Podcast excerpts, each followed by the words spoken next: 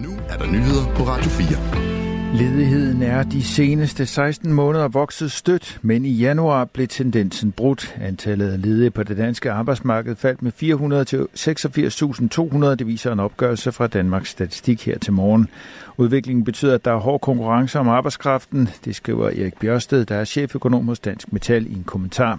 Og for hver ledig stilling er der ikke engang 3 arbejdsløse, det er færre end før corona, hvor der var cirka 4 arbejdsløse per ledig stilling, siger han.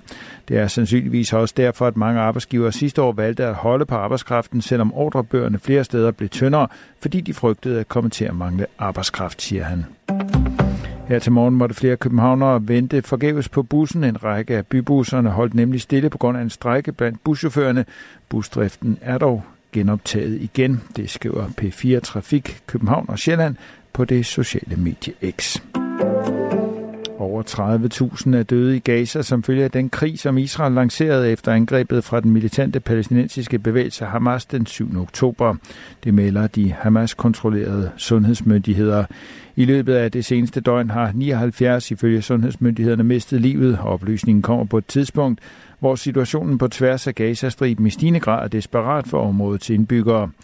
Nødhjælpsorganisationer melder om akut mangel på mad, drikkevand og medicin. En stor del af Gazastribens befolkning er flygtet til Rafah i det sydlige Gaza.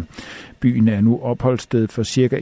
1,4 millioner af Gazastribens 2,3 millioner indbyggere, og Israel har varslet en offensiv mod Hamas i byen. USA's præsident Joe Biden har været til sin årlige lægeundersøgelse og fortæller, at hans helbred er godt. Det sker samtidig med, at der er en diskussion om den 81-årige præsidents alder op til valget i november i år. Anne Sophie Feld fortæller. Der er intet, som har ændret sig i forhold til sidste år. Alt er godt, sagde Joe Biden om resultaterne.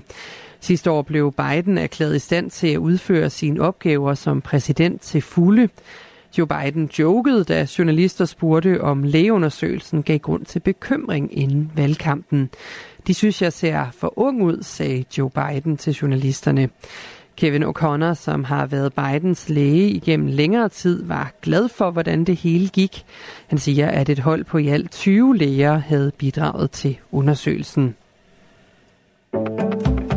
Dansk producerede komponenter har fundet vej til 2 stykker russisk militærudstyr, som har været aktivt i brug på slagmarken i Ukraine. Berlingske kan berette, at forskergruppen The Jermak-McFall Group har fundet danske komponenter i det russiske militærudstyr, som forskerne har undersøgt. Der er blandt andet tale om et udstødningsrør fra virksomheden Dinex, som har hjemme i Middelfart. Udstødningsrøret blev fundet på et russisk pansret køretøj, som var designet til at beskytte soldater mod miner. Forskergruppen har også undersøgt noget konfiskeret udstyr til satellitkommunikation.